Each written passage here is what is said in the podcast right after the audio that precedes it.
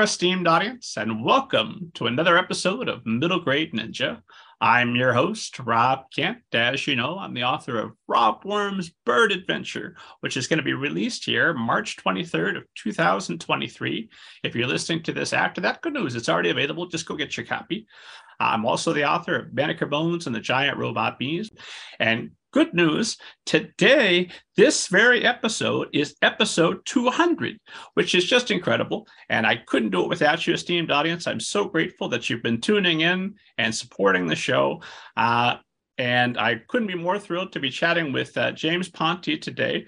But 200 episodes in, if you if you've enjoyed the show, if if if if these hours of content have brought you any kind of joy or or uh, knowledge that you wouldn't have had otherwise, I know that's certainly true for me.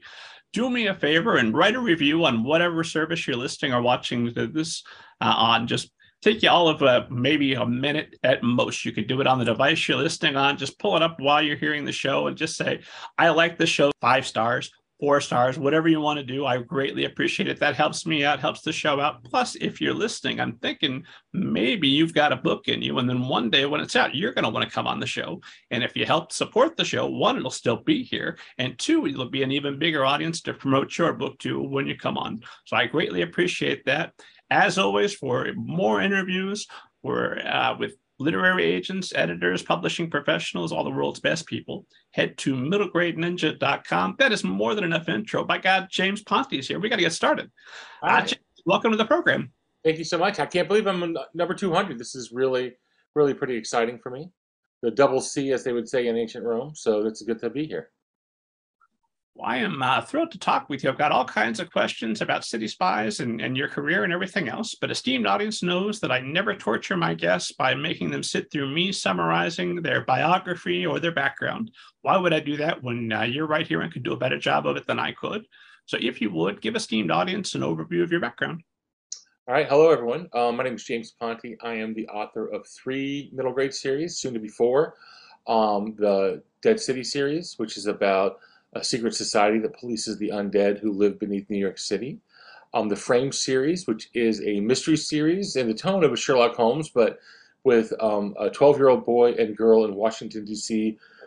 who consult for the FBI. And then currently I am writing City Spies. And City Spies, um, the fourth book comes out soon on February the 7th.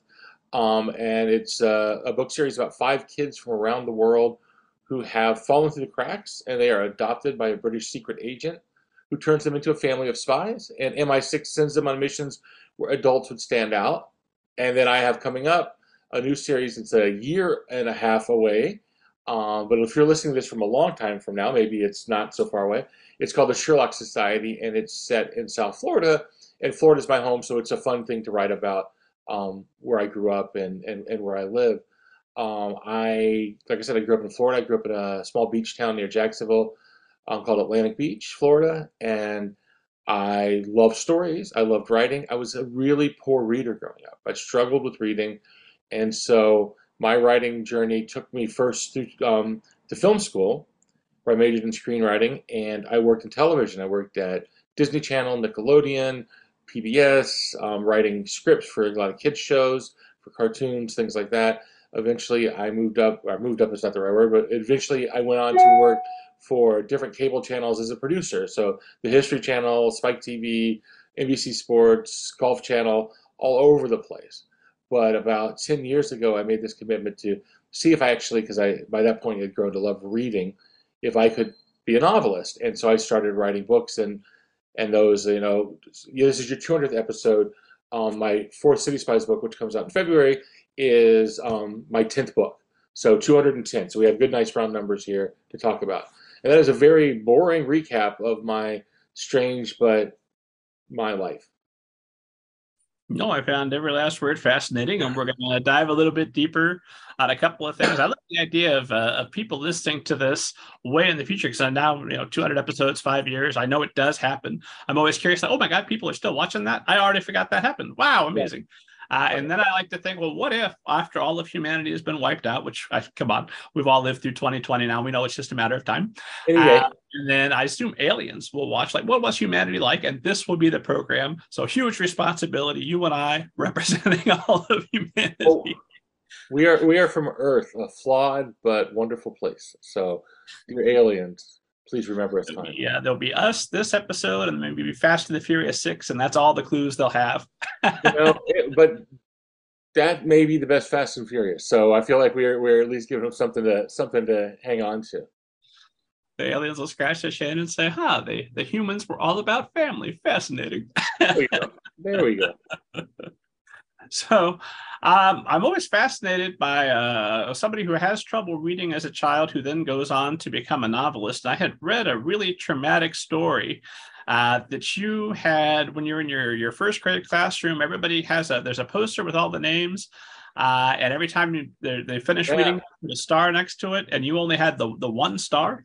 Yeah, so so this is my first grade class, Mrs. Brooks, um, who was, by the way, an amazingly good teacher. Um, and I remember her well from first grade, and that was a very long time ago. But we had reading, we read in class all the time, and I was a very slow reader, and it frustrated me beyond no end. And we had a poster on the wall, and on the poster was everyone's name, and every time you read a book, um, you got a star, and you put the star next to your name, and it was a way to keep track and brag and show off about all the books that you had read. But for me, for someone who struggled to read books, it was the like I I avoided that part of the classroom because it, it it it it hurt to see how far behind I was. And um, I had a good friend across the table from me, and she was an incredible reader, and her her you know I her her line was filled with stars. You know, it looked like the Hubble telescope took a picture of the galaxy, and there was just stars everywhere. And my line, I always say, looked like the flag of Texas, the Lone Star State. I had one star for the year. And when I got that star, I was so excited that I finally had one. And when I got to the poster, put it up, I was just embarrassed because then it's like, oh, I only got one. And so, really, at the end of first grade, I kind of made a mental note to stop trying to read. And that put me behind in life for quite some time because I, I kept to that. I, I read very little, almost never for pleasure. The thought of reading an entire novel just baffled me. And now when I look at the ones that I write, first of all, I can't believe that I write books and my friends think it's hilarious that I write books. But second, I can't believe how long my books are because I'm like, think about you as a kid. You are not writing for you, even though the plots and the stories that I write are the ones that I would have wanted to have read when I was younger. So, so that, that that's a battle I have with myself about book length. But yeah, so writing was not a, a real great thing for me. Um, and then in college, I went on a blind date and I'm on this blind date with this girl who's wonderful and pretty and and smart and funny and nice and everything you could want. You know, the whole point of a blind date is to get to the second date, right? You want you want you want to try to well maybe this goes well we could have another one and then the second one and and so she about 30 minutes in said you know oh I love to read do you like to read and I'm like well I, I can't really hit her with the well, in first grade, I really struggled. There's this poster. And they start, you know. So I just I lied, which is I am really not a liar, not just because of virtue, because I, I can't keep things straight. So I just always tell the truth. But I lied. I said, "Oh, I love to read. I reading. I, I really love to read." And but we started dating. so we started dating. So I didn't want to admit that I lied on our first date. So I would carry around a book, and you know, I do all that. And now we've been married for over thirty years. And I, um, you know, once she was really fully committed, I said, you know, on our first date, I said I like to read, but I I may have stretched the truth a bit on that. And she's like, yeah, the fact that you've been reading the same book for a couple of years was kind of a giveaway. You know, because she reads a book a week, two books a week sometimes, and she's a school teacher during vacation. It's like every other day just to keep up with her book habit. So um, it was a long journey, and it is really the only real regret of my life is that seven year old me made a decision that even teenage me followed, which was I, I'm just not going to try writing, reading. I'm just just going to stay away from it. And I I have a lot of friends who are writers who are really good and many of them very well known writers, and we'll get together and we'll talk, and everything's great until they start talking about all the books that they loved as kids, and then I just disappear from the conversation and I listen because I, I can't contribute. Um, for me, it was movies. For me, I started going to movies. My mom loved the movies. Um, the movie theater was the only place I was allowed to go by myself growing up. Um, and so the movie, I would go to the movies, and a movie is two hours long for everyone, or an hour and a half for everyone. and I fell in love with that storytelling, and I started making movies growing up, and then I knew that that's what I wanted to do was work in film or television, and really that sent me on that course. But books were always secretly kind of pulling me back, and I am happier now writing books than I have ever been with any part of my career. That is the best reading or best reason I think I've ever heard for wanting to become a reader is to impress somebody you're attracted to. Yes, no, it was it was important, and she is fantastic, and she is, you know, um, yeah, it's it's great, and and and she, uh, also bonus, she reads everything I write as I write it, so she's the first editor of everything. So so I, I it was a win win that date for me. It was very good. So if you don't go on that date, maybe I'm not talking to you today. Maybe you are doing... definitely not talking to me. you are definitely not talking to me if I hadn't gone on that date. So I'm, I'm curious because I'd also read that you had decided to become a writer when you're in Mr. Prothrow's fifth grade English class, but you're not reading. So what is it that, that made you want to be a writer in fifth grade? Okay, here's the thing. I wasn't reading books, right? I would read things like Sports Illustrated. I'd read things like, you know, greatest receivers of the NFL. Um, I love the World Almanac every year. I would get a new version. So I liked, I, I, I what I had trouble with was that narrative content storyline carried out. I'm, I'm petting my dog. I'm trying to secretly pet my dog so she doesn't bark. So that if you notice any weird twitches with my left arm, she is, as always, taking advantage of, of one of these sessions. Um, so I, I and I loved books and, and, and some books I did read. There were a couple couple that slipped through the cracks. One was still to this day my favorite book of all time, which is from the Mixed Up Files of Mrs. Baisley, Frank Wyler. And that was a book that I loved and had a mystery in it, had real setting in it, and, and I managed to make it through. And then there were these books called Encyclopedia Brown, and Encyclopedia Brown books would be they were they were narrow volumes, and you'd order them out of the Weekly Reader, and you'd get um, There'd be like six or seven mysteries in one book, each of them about nine pages long. So I could keep with that.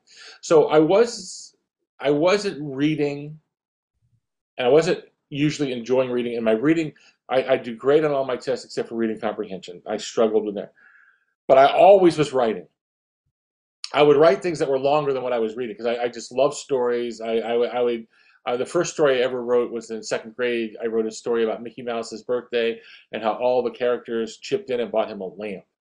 It's a very strange decision for an eight-year-old to make, but um, I loved writing stories. My my mom um, did a little bit of writing, and she loved storytelling. Um, at my house, I was the youngest, and you know, the way you got noticed at the dinner table or something else is you tell a funny story. You know say something funny or tell an interesting story. And so storytelling was always a, a thing for me.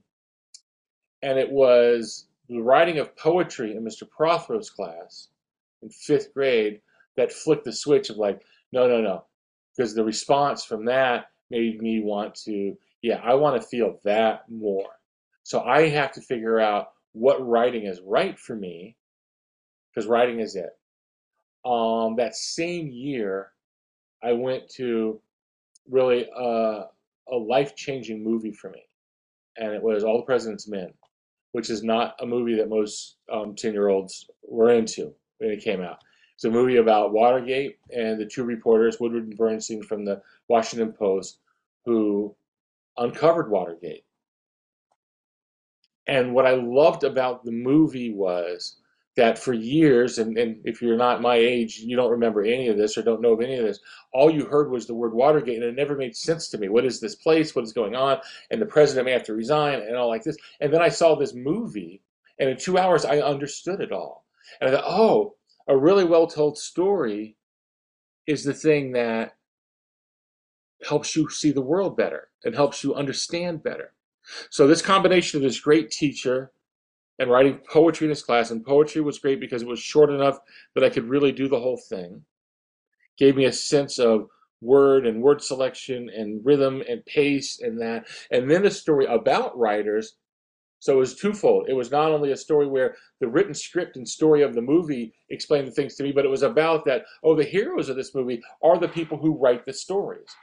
And I thought, okay, so writing is the thing for me. And then my quest from fifth grade to 12th grade was figuring out what type of writing. What I want to be, for a long time, I thought I might want to be a journalist, you know, probably and partly inspired by the Woodward and Bernstein thing, but it's like just newspaper writing is short and concise or magazine writing. Okay, I like that. Or I might want to write TV shows because I love television, or I might want to write movies. So I love, and so I banged around with all that. So even though I wasn't reading like the other people, I was appreciating story. And a couple real turning points along the way. I had a, a, middle school teacher who was amazing. Dale Tyree was his name. I had him all three years um, for English. And in his class, we would, and he was from Indiana, like you. And uh, Mr. Tyree would have us make movies in class. And every year, our grade, each grade would make the movie. And every year, I wrote our movie for my class. And I turned to him once and I said, I think this is what I want to do. Because writing scripts feels so right to me. I think I want to write movies or TV shows. And then I just said, or plays, because I love the idea of plays. And I'll never forget what he did. He looked at me and he said, Write a play, James. If you write a play, we'll produce it at school. And it was the most amazing thing because he didn't ask my parents, my mom, he didn't ask my principal. He didn't ask anyone. He just said, on the spot, write a play and we'll produce it for the school. And I said, okay. And so I wrote the worst Christmas play in the history of mankind. I mean, it was unbelievably awful and inappropriate. The fact that this is put on at a school, much a private, a public school, it, it is just now but it was about Santa sleigh being taken hostage by terrorists. It involved at one point, you know, the machine guns. There's a fist fight between an elf and the Ayatollah Khomeini. Um, I played Jimmy Carter in the play.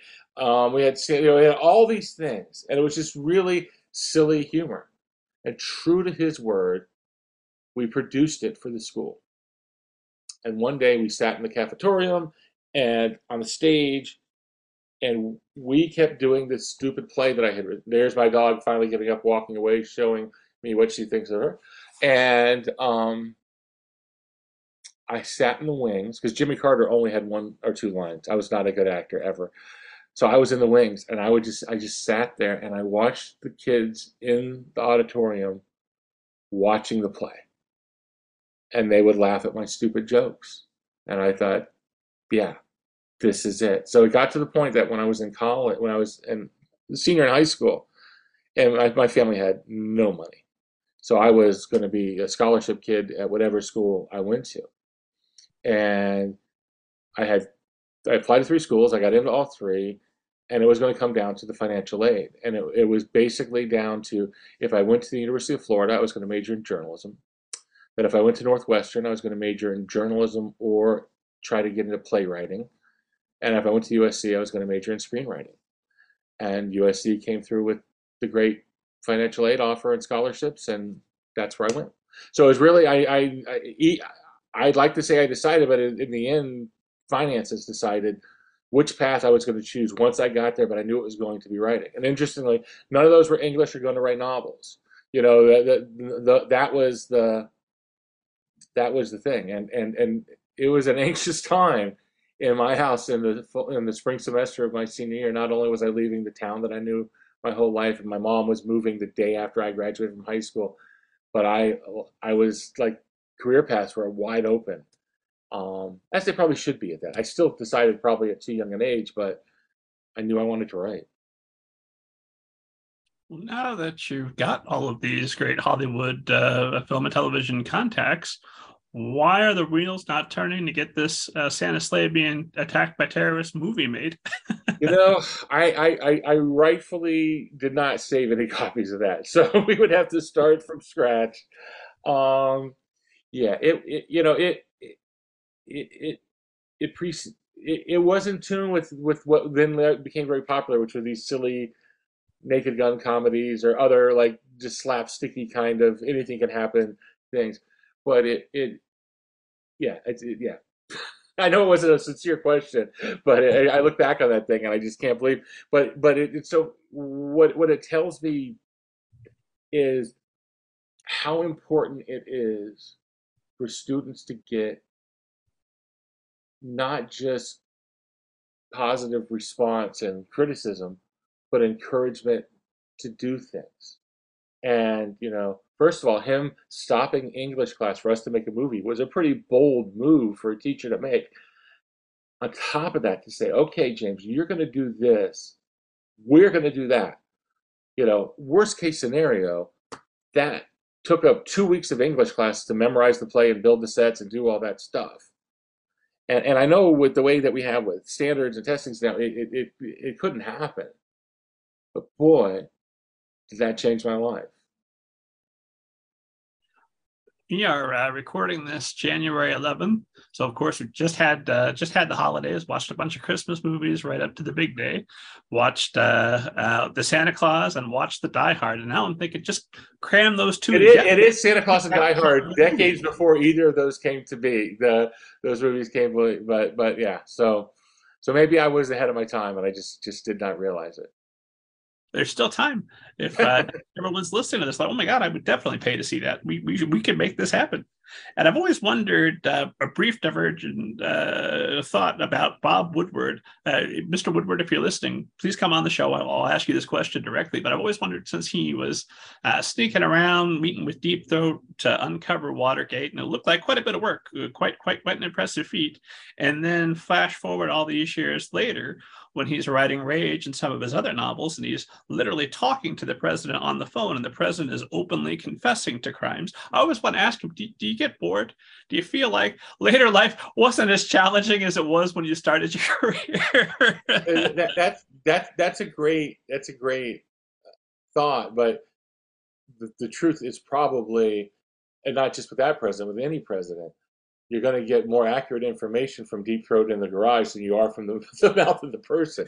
So, so it's um, yeah, I, I think that he's had an you know it's really divergent from middle grade fiction, but um, his books were important books to me. That when I went and started reading, I, I read like a bunch of them in a row. Um, and what I really liked that he did, and Tom Wolfe did this, and um, a, a number of others in that new journalism phase, which is they wrote nonfiction as though it were fact, right? As though, you know, as though I'm sorry, they wrote nonfiction as though it were fiction. Like it, it, reads like a novel. Like if you read All the President's Men, if you read The Final Days, if you read The Right Stuff by Tom Wolfe, it reads like he's making this up because this is so exciting and so thrilling, and the and it's not it's not stilted like nonfiction often was before. I do kind of an opposite. Um, I write stilted. No, I don't.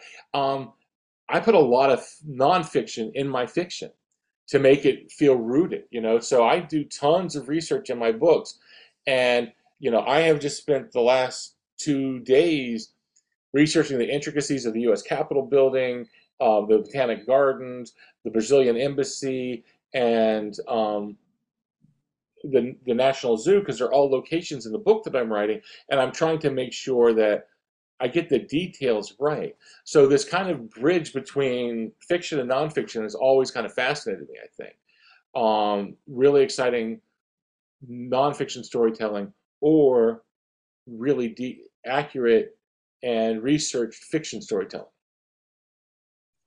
Well, this um, sounds like a perfect opportunity to talk a, a bit more about uh, research and, and, your habits, because I know with uh, City Spies, City of the Dead, available now, esteemed audience, okay, this, available this, this week, depending on, on when you're listening to it. Pre-order it, buy it, whatever. Um, I know you actually. Here's what kills me. I'm going to interrupt you for a second. You have a copy. I haven't seen a copy of that book yet. My copy hasn't arrived, and now two or three people have shown me pictures that they have. Hold it up for me. Let me take a better peek at that. Turn. Let me see the back. Let me see the back. Oh yeah, I can't wait to get mine. Okay, all right. You know, I have two copies. No. oh. they, sent, they, sent, me a. I assume that soon I'll have them, or you know, on the seventh I'll just go ahead and buy them. But yeah, okay. um. So I know with uh with, with City of the Dead, you contacted an Egypt an Egyptologist to, to help you with the research, but these are uh, the, the the City Spy series um, is is why they're they're they're they're traveling to many famous international locations, the Great Wall of China, et cetera, et cetera.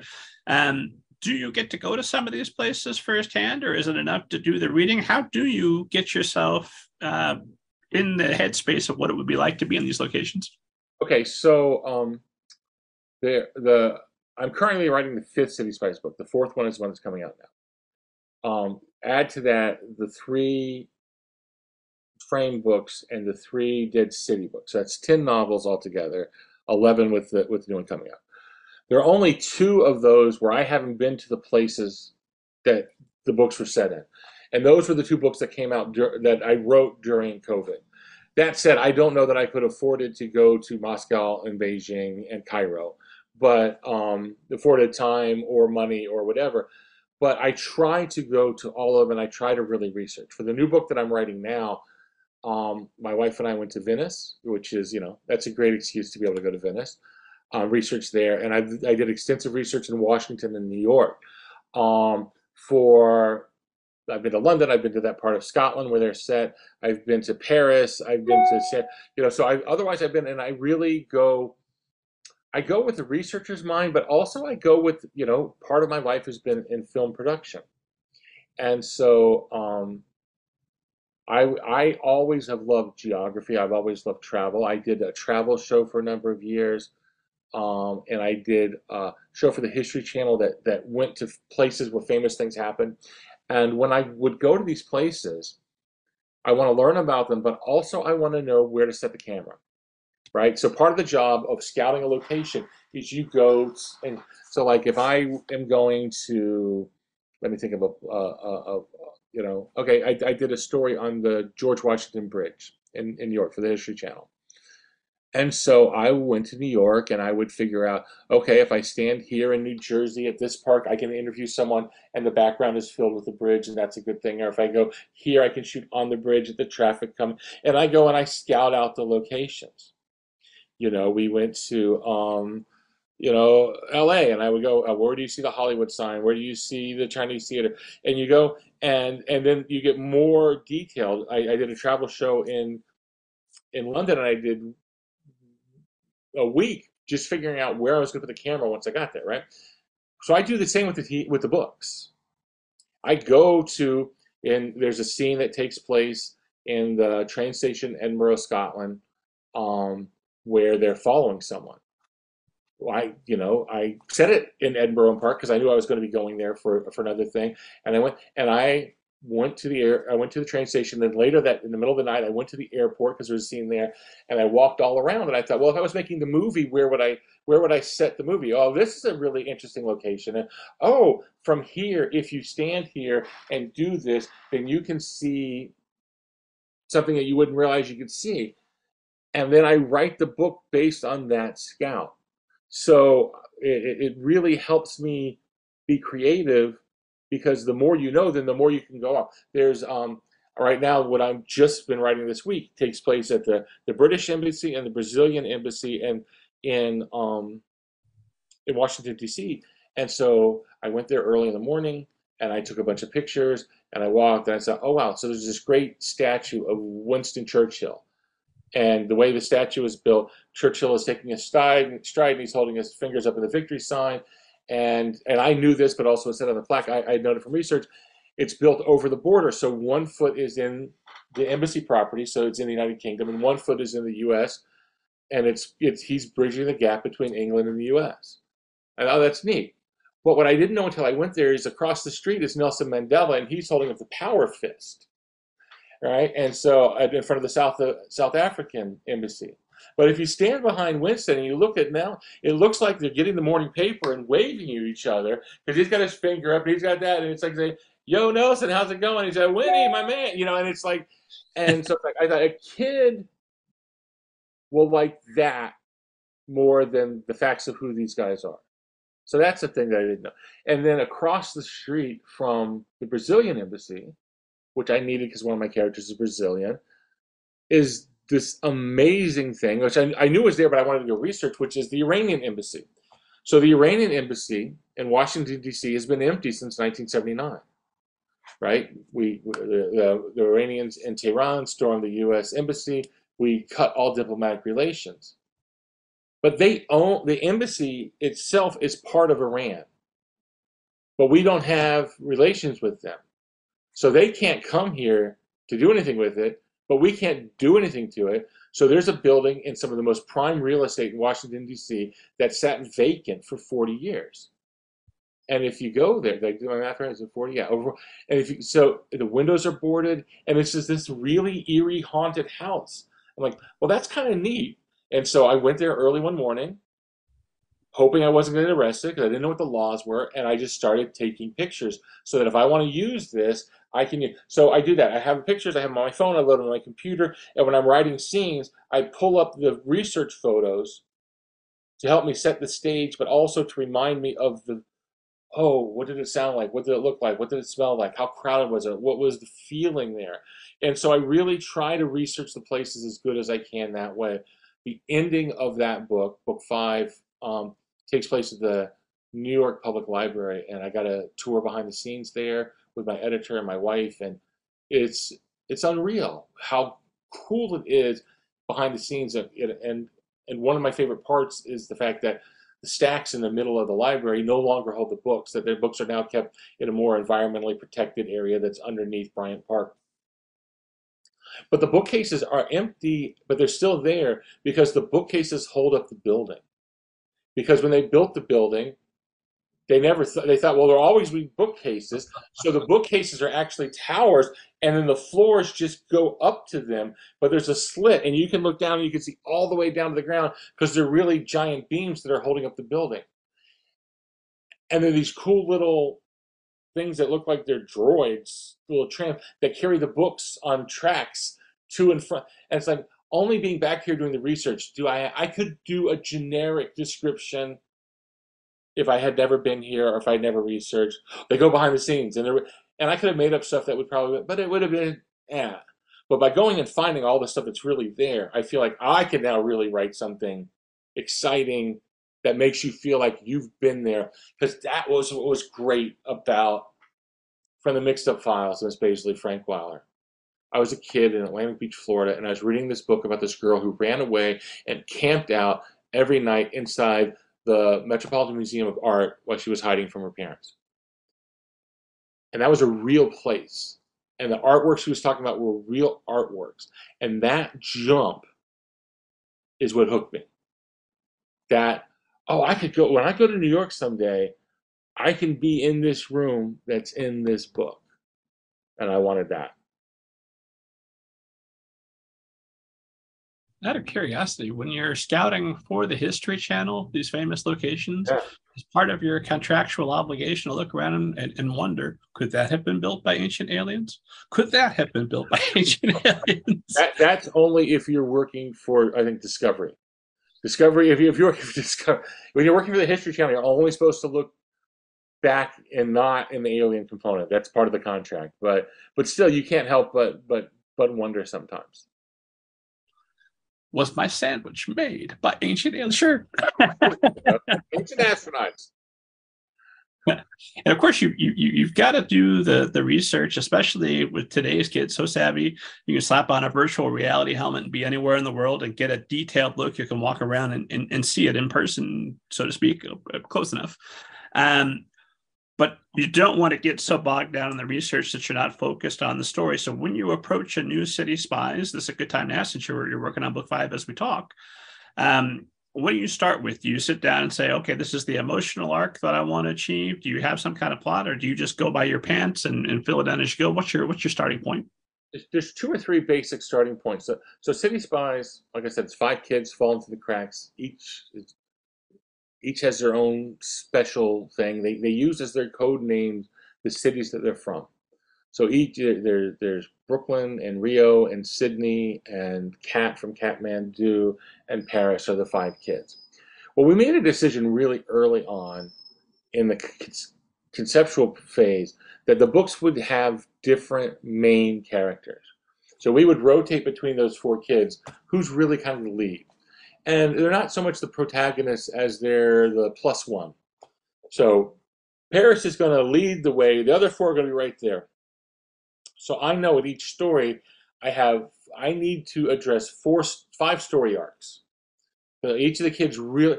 The, the other thing that, that's wonderful, but also then adds to it is, I know from talking to kids, readers, young readers, everyone has their favorites and they're all different. So it's like I can't ignore Kat for a book because I will alienate one fifth of the readers, right? So they all have to have their stories, but someone has a major story that's more about them.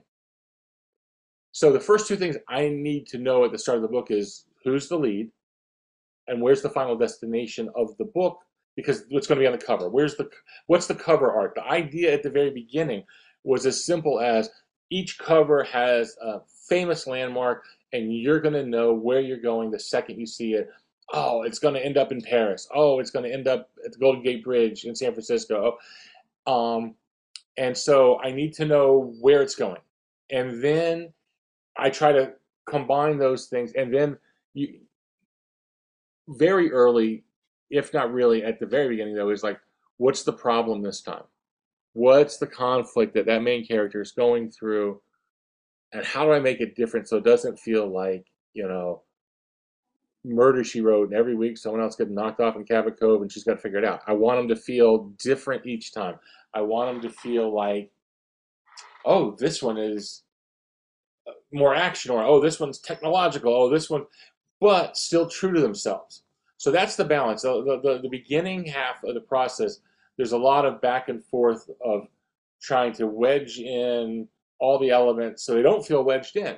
So, okay, so we're going to have, there's code, there's excitement, okay, there's um, a couple thrilling locations, there is a very, you know, I feel like the plot line is already on the edge, right? It's 12 year olds, 13 year olds, 14 year olds who are working for MI6.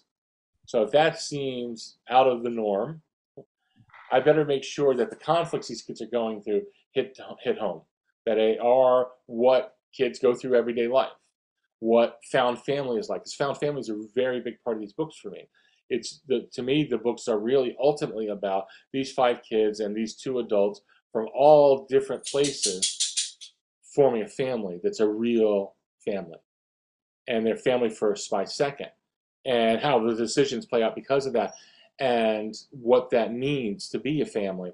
And so I'm wrestling with that. And once I feel like I've got a good, okay, I, I know what that conflict is. I know who my main character is. I know kind of where we're headed. What's the mystery? Just on a basic one. And I have those elements. Of, okay, now I can write. And that's really up until that. So that's all part of the writing process. But you're not really putting any words in the page until those things are figured out. And once I have that, then it's hopefully off to the races. But usually they're tortoise races, not thoroughbred races. You know, it's still it's still slow. It's still a slow process. But um, yeah, but I'm getting better at it. Hopefully now, ten books in. I want to see the unwritten episode of Murder She Wrote where Angela looks around and says, "Oh my God, everyone in town has finally been murdered. They're they're all dead now, and I guess the murderer must be me, just by default." That, that that's where it was headed. That's where I think it would. Now that would have been the bold Newhart ending, right? That the, she wakes up at the end and then she's in prison. And it's like, oh, she's killed them all. But no, so no. so, um, so you've got your your outline. You know what your conflict's going to be. So, what does the writing process? It's a tortoise race. What does that tortoise race look like? You get up every day and you're working on a little bit, or is it in short tortoisey sprints? Uh, I don't have an outline. I have elements, but I don't really outline. I, I try to flesh out so an outline of sorts the first say quarter of it. Um, so then my hope is to always stay ahead a few chapters of okay now we're heading in this direction. So i like discovery along the way but i also like to know that you know it's not aimless discovery. Um no i you know the, beauty is i no longer work in television I, I loved it but i'm happy to be over over it um i wake up early every morning because my wife's a high school teacher and she gets up early i walk the dog and I sit here in this room and I start trying to write. And um, I try to write through the morning and a good part of the afternoon. And then when the creative stuff falls off in my brain, I try to shift over to the other things, websites, um, promotion, um, research. What are you doing two books from now? You know, and, and all that kind of stuff. I'm at the point now where, but I fall. I always fall behind at that, and I'm at the point now where this book is literally due in about a week, and so I am wake up at five, start writing, walk the dog at seven, keep writing, go to bed, walk the dog a couple more times, eat a couple times, and go to bed at midnight to wake up at five and start over the next day. And it's just write all day trying to get through this at the end. But it's also kind of fun because I, you know, with, with mystery, so much of it is set up that once once the dominoes have all finally been set up, you get to watch them start to fall. And, and at that point, the writing by necessity, but also by design, does go faster. Two weeks. I appreciate you making time to, to chat with me. Oh, today. for you? No, that's great. That's great. Yeah. What, what about you? How is your writing process? Is it different than that? Is it similar than that? Uh, pretty similar. Um, so obviously, the closer we we get to deadline time, uh, but my my deadlines are artificially manufactured. I say it has to be done by then, but it's, it's specifically so I have enough time to rewrite. I'm a far better rewriter than I am a writer. Okay. You know the the thing that I do a lot is I rewrite a lot as I go along. So like a lot of time, like usually on a Monday, I'll go back like five or six chapters, and I will reread them and tweak them along the way, and then have a running speed when I get to the current chapter.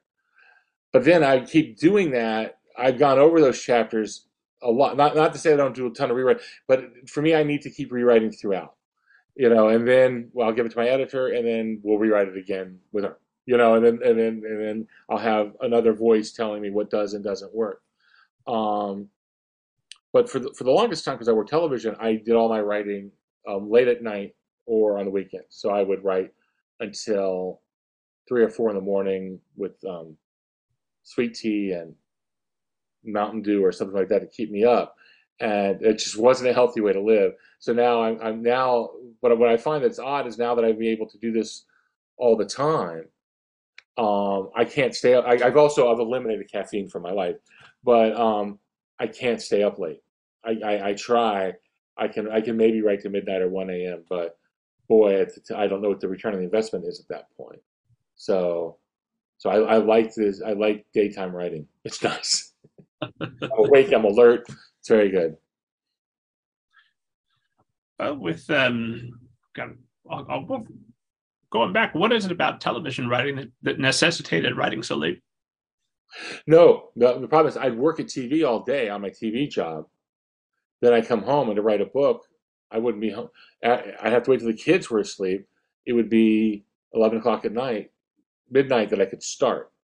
So that was for years. I did. I started. I started doing. I, I wrote a couple romantic comedies for Simon Pulse. That I. I say I've written ten books. If you go to, I mean, technically, I've probably written thirty, but I did um, books that were tie-ins for like Disney movies. People, oh well, you used to write movies and you know how to do this, so we'll send you the screenplay to this Pirates of the Caribbean movie and write a no, a novelization of it. And so that took creativity, but it didn't take as much because you you you have the character, you have you're you're adapting at that point, and so I would do that stuff at night to raise money to pay for life and kids and you know tuition and whatever it was. Um, so that writing had to be done at night, and I, and I told my wife, I said, you know, I, which was good for me because that's kind of anonymous writing and since I didn't have the academic, and it's not all about academic, but I didn't train to be a novelist, and I didn't have all those years of reading as a kid that other people do to build on, that became kind of like a secret grad school for me. That I was writing these books late at night, and I was developing the muscles necessary to write a 100 pages story. Okay, a 200 page story. Okay, descriptions of this. Okay, well, here we want you just to make something up. Okay, you know, and so that was and, and i got to a point and then i wrote the first seven books that i've written i wrote all the Framed books all the dead city books and the first couple city spies books that way late at night on the weekend and and and they were doing okay and they were getting well received enough and i told wife to go imagine what I could do if I was wasn't always so tired when I was writing them. And so now I get to find out that I'm still tired, and it's I don't know that I'm any better, but that it was you know hopefully the books are getting better. Hopefully I'm getting better at at doing it as I go. So it was uh, 12, 12 years ago at uh, age 44, which I know because you tweeted about it here recently. Um, you decide that you're you're going to start a new year with a with a new beginning and you're going to launch into this now you've already got a tremendous career i mean you worked on the the mickey mouse club and you knew ryan gosling justin timberlake preston britney spears right. aguilera way back when so already a tremendously successful career what is it that that precipitates that okay this year i'm changing things. At age 44 12 years ago we're doing this and and now you've done it tremendously. We're about to see book number five in this series in your series. Um, so um, we had two kids, um, and my oldest son was severe, severely autistic and epileptic, and he he never developed any kind of speech or communication skills. He um, he had ten to fifteen seizures every day, and he had a really hard life. He's great, wonderful, beautiful kid. And as he got older, he still he had an aide at school, and they but he wasn't really doing things academically, but he was still. But at a certain age, he could no longer go to school, and so um, we knew that was coming up. You know, and you're when you're you have kids, you plan. You know, you, you try to be responsible. When you have special needs kids, you really plan a lot. And so, you know, years back, I, I, I sat with my wife and I said, realistically, we have to accept the fact, or accept, we have to plan for the fact that one of us needs to be home with him at all times because he had so many seizures that you didn't have to just be with him. You had to physically be with him and hold him if you were moving because he would fall and he could break a bone, he could cut his face, all things that, that happen. And um, even with us, with him all the time. And I said, and realistically, even though television pays better than being a school teacher, school teacher is much more reliable. So we should rely on the fact that your job is consistent. So we need to develop for me a job that I can do at night so that I can watch Alex throughout the day and you can come home from school at night or you can come home from school and you'll take over watching him and I'll work. And I mean, watch it like we would have to lay in bed with him for three hours. We'd rotate every hour more or less just to hold him because of the seizures so he could fall asleep. And so I said, you know, this book thing that I've been toying around with for extra money for doctors and for all this kind of stuff, maybe I can do this. If I take it seriously, maybe I can do it. Start my dog. Lucy, come here. I will pet you while we're doing this. And so, um, so he said, so I said, maybe what I need to do is try to see if I could really write a book. And so, um, we're, as opposed to the other books, which was, hey James, we'll give you X amount of dollars, no royalties, if you adapt this this thing. I said, sure.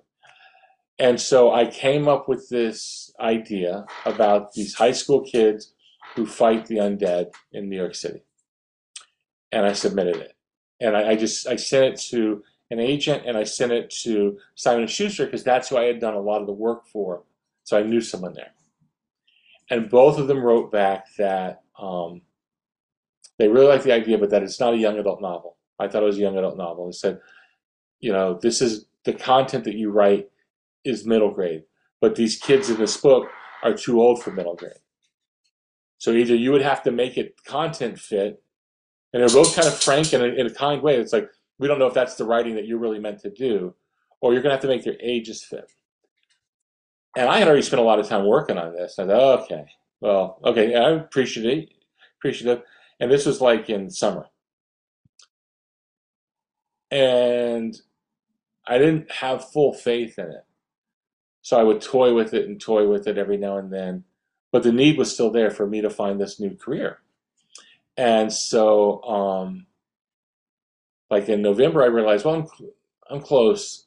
And so I finished adapting the, I had only sent them seven chapters, six, seven chapters, to be middle grade instead of young adult. And I thought, well, they, they won't even remember. It's been so long. I've missed the chance. And it was simmer. I said, I know what I'll do. I'll wait a week and I'll send it and I'll make it seem like it was purposely sending it on New Year's as a good luck thing for all of us. Like, here's it. So I wrote in the no- email, here's our thing to start the new year. This you you you and, I, and I, you may not remember, but you liked it, and and hopefully now you really like it. And in the year, and both the agent and the editor responded within 24 hours of each other. A few weeks later, that they absolutely wanted to do it. And so that was now becoming the thing. So I like I'll get this and I'll get this, and when I have to quit my TV job, I'll have a career. Um, as it happened, our, our son passed away um, about four years into that, and it's obviously devastating. You know, he died. So we we we had every reason to think he was going to live to a very old age, and and yes, he had a lot of problems, but he was an amazing kid and loving the light of our life. You know, and and so I couldn't write for a while. The writing part of me was just every part of me was was turned off. And eventually, I, I, I, I have to keep going with the story. And oddly, I found that in writing these books, it kept part of him alive. It was like he's the reason for the the books in the first place, and he's imbued in it. Him and my other son. My other son's amazing, but you know, it was the the, the and no, I'm going to keep writing these even though I don't have to for the reason I thought I have to, I have to for another reason. And so they become my ongoing testament to my amazing son Alex. And hopefully the books do well and reach people. And and every now and then I'll get letters from people, uh, emails and calls from people, parents at children's hospitals. And they talk about you know, your book has really been important to us as my daughter goes through chemotherapy or as my son is going through this treatment because we're in a we're in a hospital room, we can't go anywhere, and, and this has happened multiple times, which is amazing to me. And we read the book as a family, and in, in an area where we don't have a lot of joy, this is bringing us joy.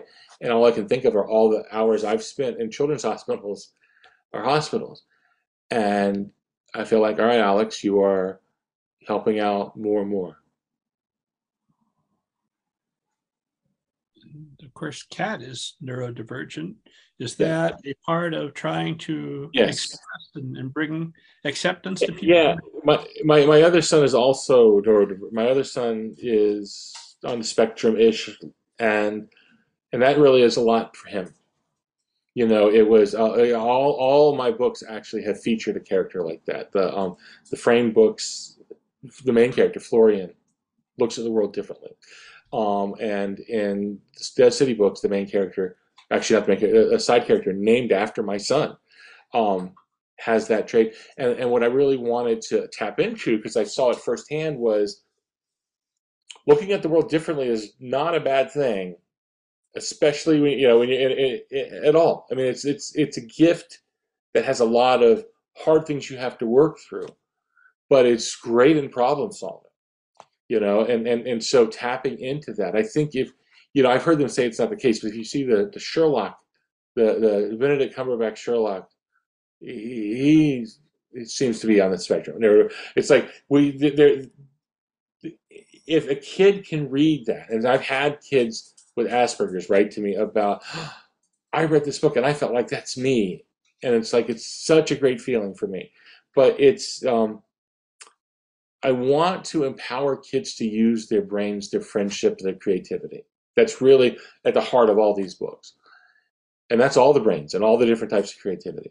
And so, yeah, so that that ties in. The, all the characters in the, the books that I write are based on me, my kids, my my wife, our friends, people I know, not directly anyone, but more like bits and pieces of everyone.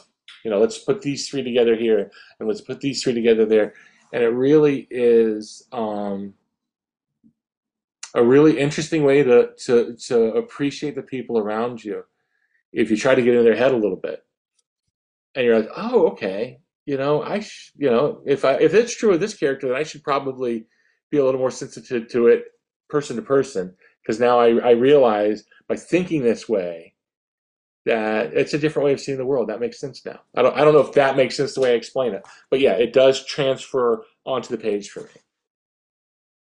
Of course, you're writing about characters from of all sorts of different nationalities, different cultures, different um, different races.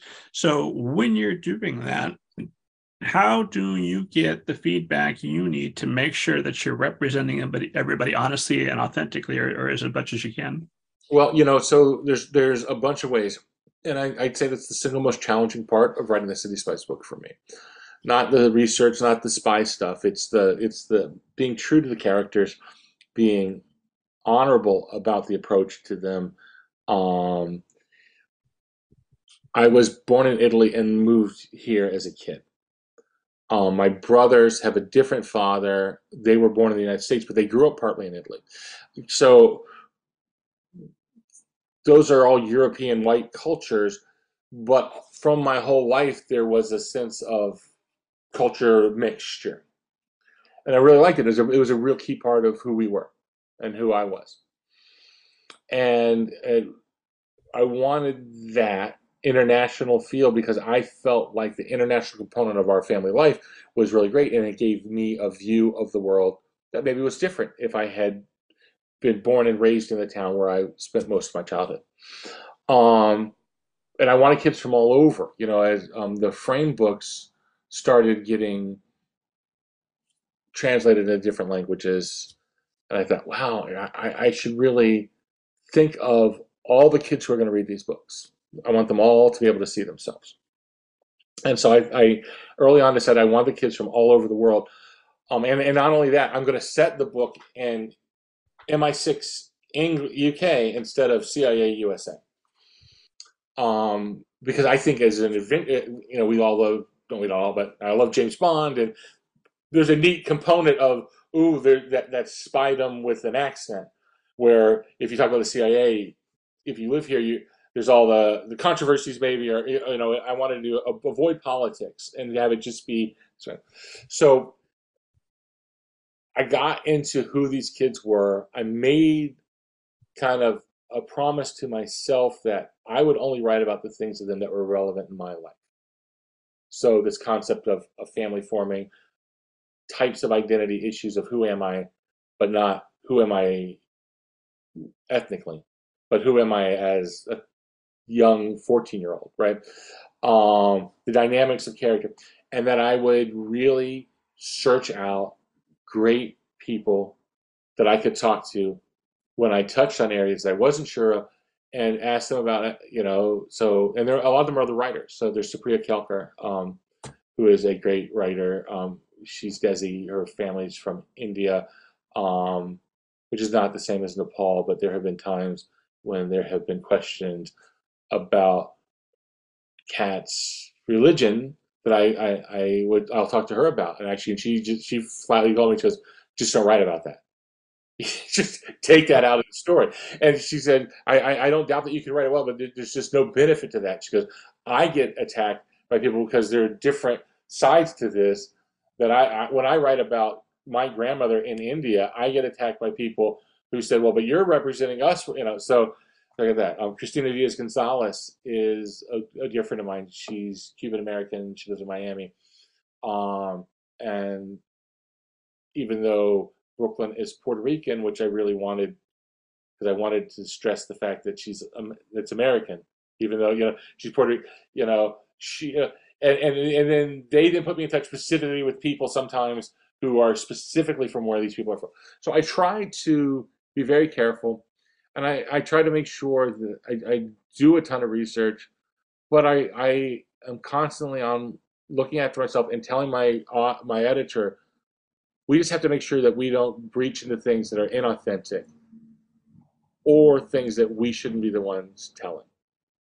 So I'll give an example, which is um, Paris. So Paris in this book, in, the books, Paris is um, was a refugee from Africa living in Paris when he was he met Mother, and now he lives in Scotland. And there's a writer I know named Abir Mukherjee who writes these great mystery books. Um, and Abir is an in, Indian family who grew up in Scotland and lives in London. and I was talking to Abir once, and Abir says, you know, it's funny. He says, I, I don't belong anywhere. And I said, what do you mean? And he goes, he goes, in London they think I'm Scottish. In Scotland they think I'm Indian. In India they think I'm British. No one thinks I'm with them. And I'm all of those things. And I thought there's a real dynamic that I want to touch on with Paris. That Paris has an identity crisis of some sort because African, French, Scottish, but I don't want it to be about his specifically African identity and racial identity because that's not for me to write about. So I'm not going to write about that part. But I do kind of understand this. Am I more French or more British or more whatever? And, and kind of like this core of like, how do you see yourself? I think we all know that. How do you see, how do we see ourselves? So I have to find this one and be really careful. And then I have to have some sensitivity readers read what I've written and make sure I haven't inadvertently crossed the line. And then I have um, my editors read. And that's, I mean, it's a very long answer that probably didn't really answer your question, but it, I'm constantly trying to find this thing. And, you know, one day, hopefully, if it becomes a movie or a TV series, it'll be great because then the cast will be, they will know all that stuff and they will be of those places and they will know. But um, it, it, it is a lot of research, it is a lot of caution, and it is remembering that mostly what I'm writing about are families on a, a family on an adventure trying to solve a mystery and keeping to that because that is, I think, the appropriate turf for me to write on. That's a fantastic answer. That's that's absolutely outstanding advice. Um, coming up here, uh, you're writing book five. Do you have some envisioned ending for the series at some point, or so long as families are giving you feedback and everybody's loving it, you're going to keep going? Um, you know, I, I, I don't. I don't have the master plan for how it ends. So I, I, I think the books have to work a certain way. I think every book has to be a standalone, start to finish. I haven't read any others. I'm not going to read any more. I want to be fully satisfied by this book that I read.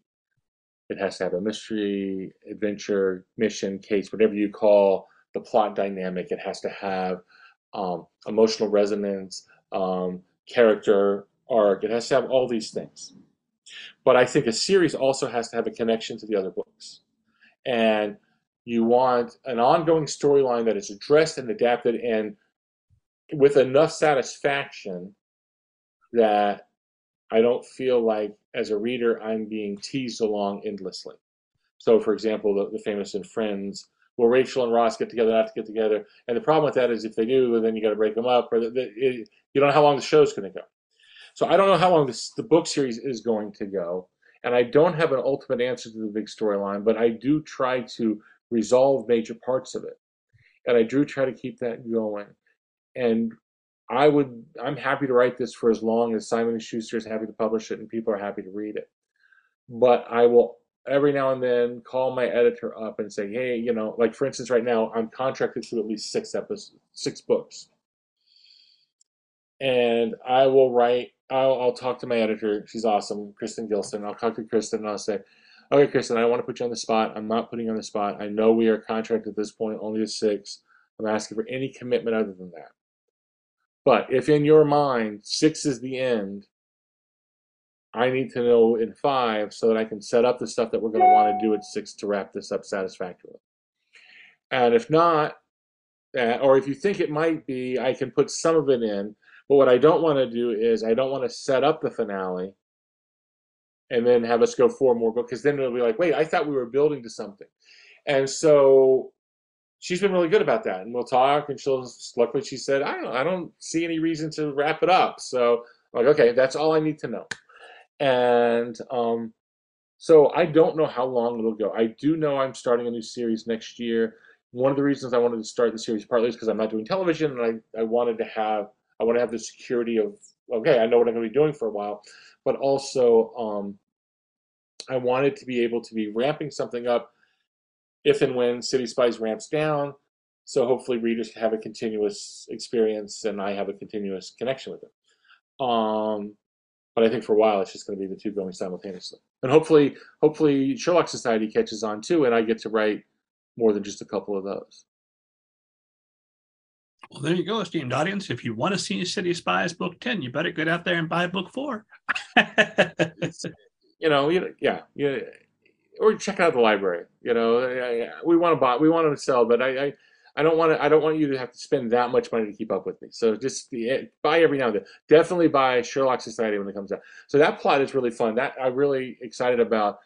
It's a multi generational story in the sense that it's a family, a three generation family in Miami, and uh, the kids are bored, and the grandfather, who is a retired um, columnist or investigative reporter from the Miami Herald, and so they end up investigating his old cold cases that he was never able to solve decades earlier, and he's kind of like the third wheel as they drive around South Florida, digging around the Everglades or going to the Keys, looking for Al Capone's lost treasure. You know, all these and and it's a really fun dynamic that's different than what I've written, but still fits with what I've written.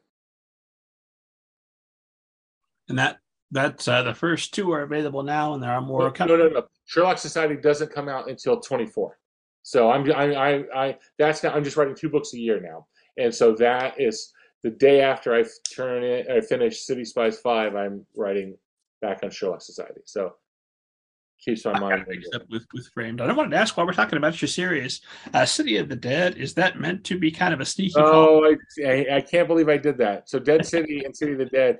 It was because the City of the Dead is a location in Egypt that they visit, and it's also another name for the um, the necropolis where all the the pharaohs are and we liked the word city and, and, it fit. And then it wasn't only after we committed to it that, oh, wait, I've already had a whole series called Dead City, and now I have City of the Dead, and the Google algorithms will confuse. It's like, okay, well, it's it's done. So I like the cover though. The readers will fall in love with City of the Dead, and they'll say, "Oh, well, now I'll go check out Dead City." They're very different. Though. They're very different. There are no zombies in City of the Dead. There are. Mo- and it um, it was it was fun to research that. Yeah, so I on that one I, I talked to a leading Egyptologist, and I, there's an amazing website called the Theban Mapping Project where they are using computers and and they're going in and they are mapping all the tombs in the Valley of the Kings, and pictures and diagrams and really detailed information.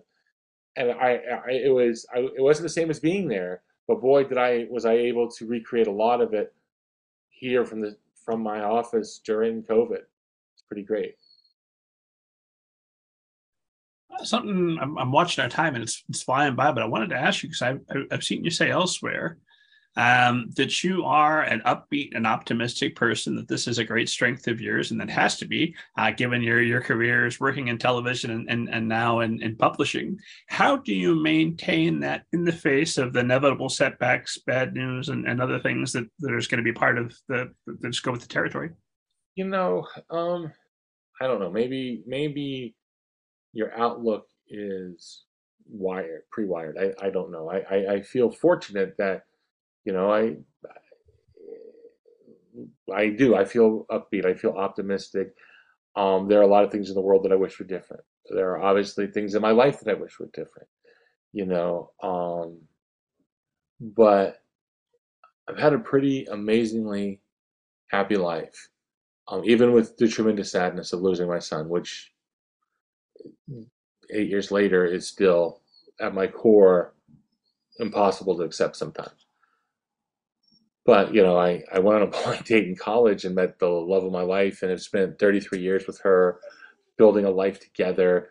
Um, I had grew up in a family that didn't have much money, but had a mom who was fun and adventurous, and we saw things and went places that you know it was great. Um, I've got incredible friends in the writing community, friends in life, and it's it's you know it, it, I think positively positivity brings back positivity, but it's not a Pollyanna thing. It's not a um, you know an artificial thing. It's you know I, I you know partly growing up I, I I never knew my father, and I could have gone two ways with that. I could have gone bitter about you know I should have a father. He should be part of my life, even if my parents weren't together. He should be. But It's like I, I never met him. I never saw him. Not really 100% sure who he was. But I had a mom who was just there for me and loved me and encouraged me. And I thought, you know, I'm getting more positive out of my one parent than a lot of people I know are getting out of their two. So I should look at it that way. And I should look, you know, I, I a, a philosophy of life, a strategy is always to look for the positive in the negative, and it's not. that's because a lot of times that's where the strength is. Um, in, in television production, it's like no, the, the negative is that we don't have money for the budget. The positive is that means we get to be more creative because we don't. That means there's less expectation because we don't. So grace the negative and make it a positive.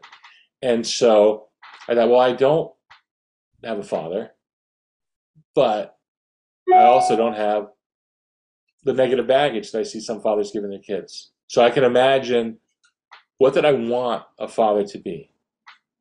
And then when I have kids, that'll be the touchstone of what I aim for. No, I got, you know, and, and again, I, I, I it, it's pretty easy to be positive when a lot of your life goes well. And, and you know, and I, and I understand that, you know, a lot of people would love to write books and I get to do that. You know, a lot of people love to work in television and I, I got, I got to do that. And, you know, I have often worked in environments where the goal is to make people laugh. You know, when we have all the writers together at Mickey Mouse Club, it's like, all right, this isn't funny make me laugh. And you're surrounded by really smart people that are funny and they're making you laugh, and you want to be up for that challenge and do the same. And yeah, it is, life is beautiful. And there's so many great, amazing things out there. So I try to focus on them. And I try to be realistic about the negatives and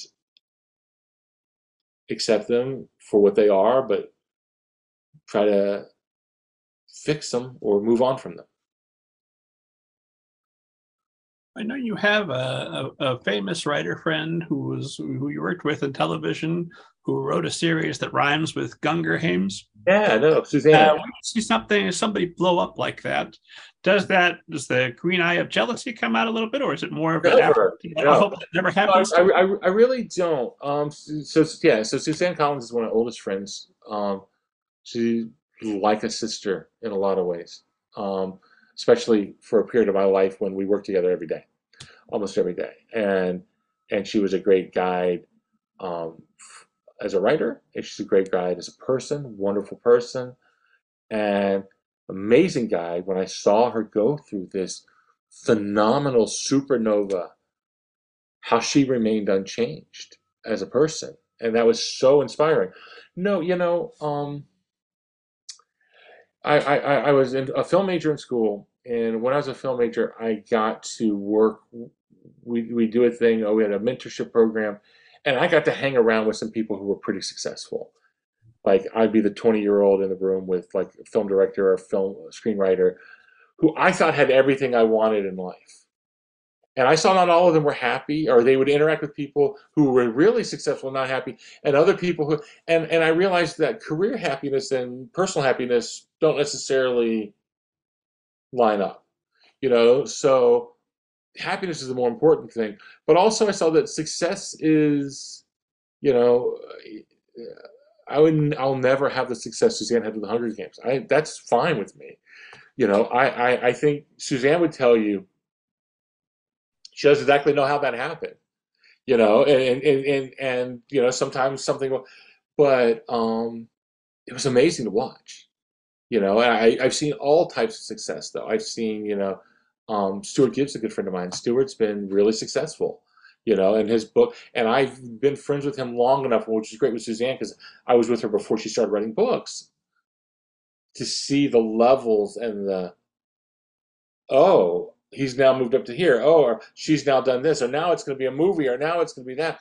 You know, and I went to the I went to the three of the movie premieres with her, and uh, she had a, a group of friends that went to these things, and and it was funny to see this now it's like, oh, this Hunger Games used to just be her, and now it's these people that are making this movie, and and no, um, I, I'm jealousy is luckily something I don't have much of. I mean, this or envy. There are times when you go, God, I wish I didn't have that. You know, there's certainly that in life you see, um, but mostly it's like, no, this good people doing good things, and enough works out that no, that'll that'll be good. And and I'm sure there are probably some people where I feel like I'm just scrapping away. So, oh God, he's got it made. He's got he gets to do that. I mean, there's always levels of of of whatever, and you know, I get to write books for a living. Um, I get to write books for a living enough that um, I'm not worried about where I'm living or what I'm eating. I get to go on trips and do some nice things. Um, I get to connect with people who say things like, "We read your book in the hospital, and it means the world to us," and everything beyond that's gravy. You know, everything is is just. I'm excited to see what it be, and I want to. You know, I would love it if one of these books became a movie, but I'm not losing sleep over that. But if it happens, I'll try to hang on and enjoy that adventure. But um, I know ultimately who I am, and and that's that's more than enough for me. Ms. Collins, if you're listening, come on the show, tell me your side of things, and I'll tell you about how the Ballad of Songbirds and Snakes is the best in the series. Just amazing. Um, how do you maintain uh, some perspective of keeping your personal happiness separate from your career happiness, which, by the way, your career is going phenomenally well. You're on the 200th episode of Middle Grade Ninja, for God's sake. And know, your sales are incredible for, for City Spies. So you're doing great. but how do, how do you maintain that personal happiness and separate that from what's going on with your career? Um, I, I don't separate it. Um, I only really worry about it. Um, and, and career, like I, I've always needed to write enough to make enough to feed the kids, right? You know, so yeah, you have to focus on the job. But um, I, I, have this theory in life.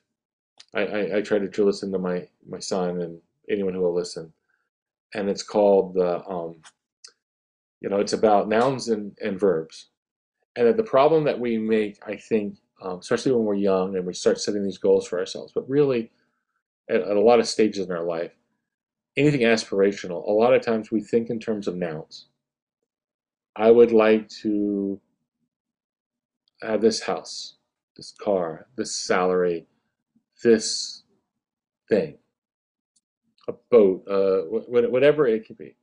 But nouns are things, and things are never going to make you happy, right? Things are never going to reciprocate emotion.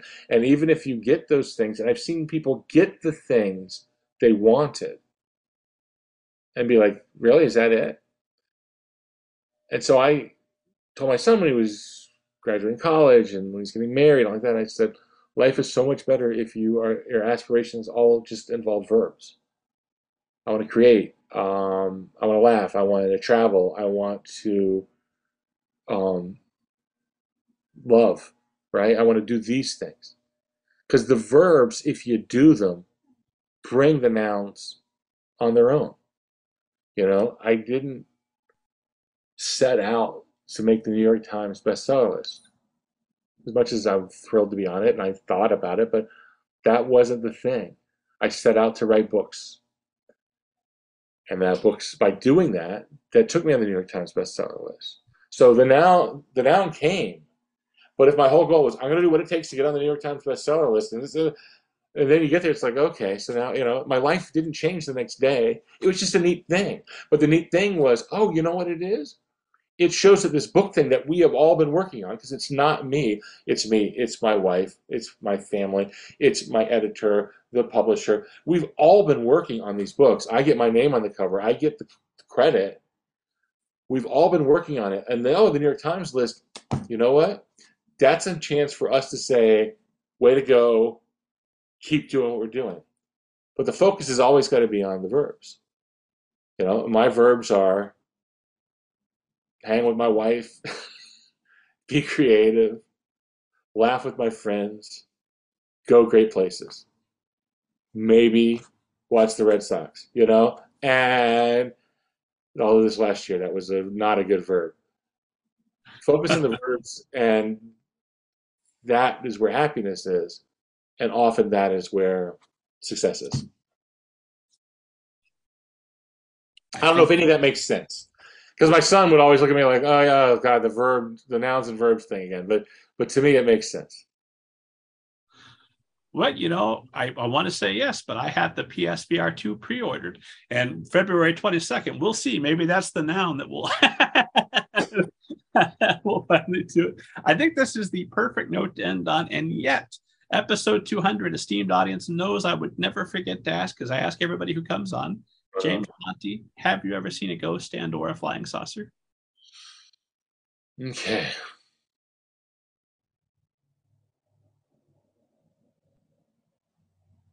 No. I'm trying to think. I, I I I don't discard either of those things, and I've had experiences that, but no, I have never seen a ghost or a flying saucer. But I am wide open for it because one of my verbs is to explore, right? So explore the world. If that includes ghosts and flying saucers, bring them on.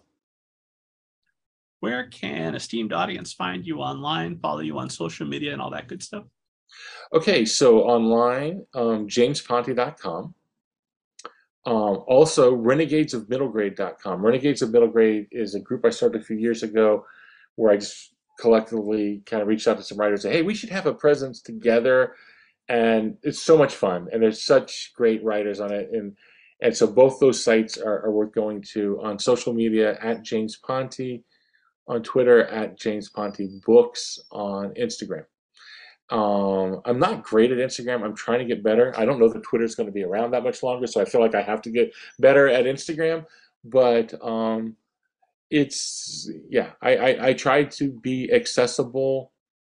I i know that as a kid, like for me as a kid, I, I used to write my favorite baseball players. And if I could connect back, even if it was a stamped uh, signature on something, it, it was a, what's great on social media is that, you know, if someone writes to me, I can respond back in a way that I have the time to do it and it gets to them. And that's really fun. So I do like that. Um, that said, on social media, I try to re- interact more with the adults than with kids because I don't, I don't want kids to get in the habit of just trusting people they don't see. You know, so if kids reach out to me, I usually will say, "Well, let's check with the adult in your life," and then I will write back. But you know, even if a kid writes me an email, I'll write them back. That's not a problem.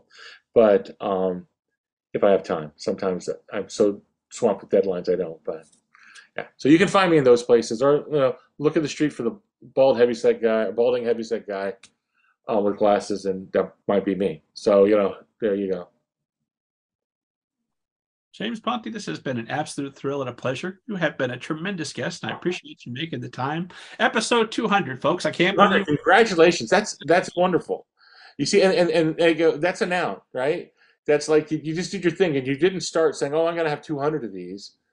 It's I'll, I'll do them for a week or two weeks or three weeks or four, and it goes and goes, and now 200. That congratulations, that's that's that's quite an accomplishment. I'm convinced every episode is the last one. Sooner or later, folks are going to find out I'm a fraud, and then it's over, and I'll say, "Oh, well, that was lovely while it lasted." you know, I, am part of a Zoom group. We meet every week. Um, it's authors really fun. Gordon Korman's in that group, and Gordon just had book number 101 come out, and we just we marvel at that. It's like, you know, I'm excited about 10, 101 and you know we'll give them all kinds of garbage about you know like are you still excited? You know it's like uh, you know because when the when the books come in the box and you open them up and it's uh, it still kind of makes my heart and i go but at 101 it's like oh books god where's the shelf space? Right?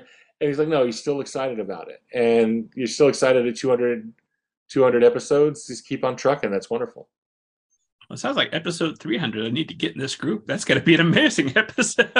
There you go Uh, as always, esteemed audience, for interviews almost as good as this 191 in the back catalog, plus written interviews with literary agents, editors, book people, the world's best people. Head to middlegradeninja.com. Make room for the new coming Rob Worm's Bird Adventure, my favorite book. I can't wait for you to get your hands on it. And God willing, I'm alive. I'll see you next week.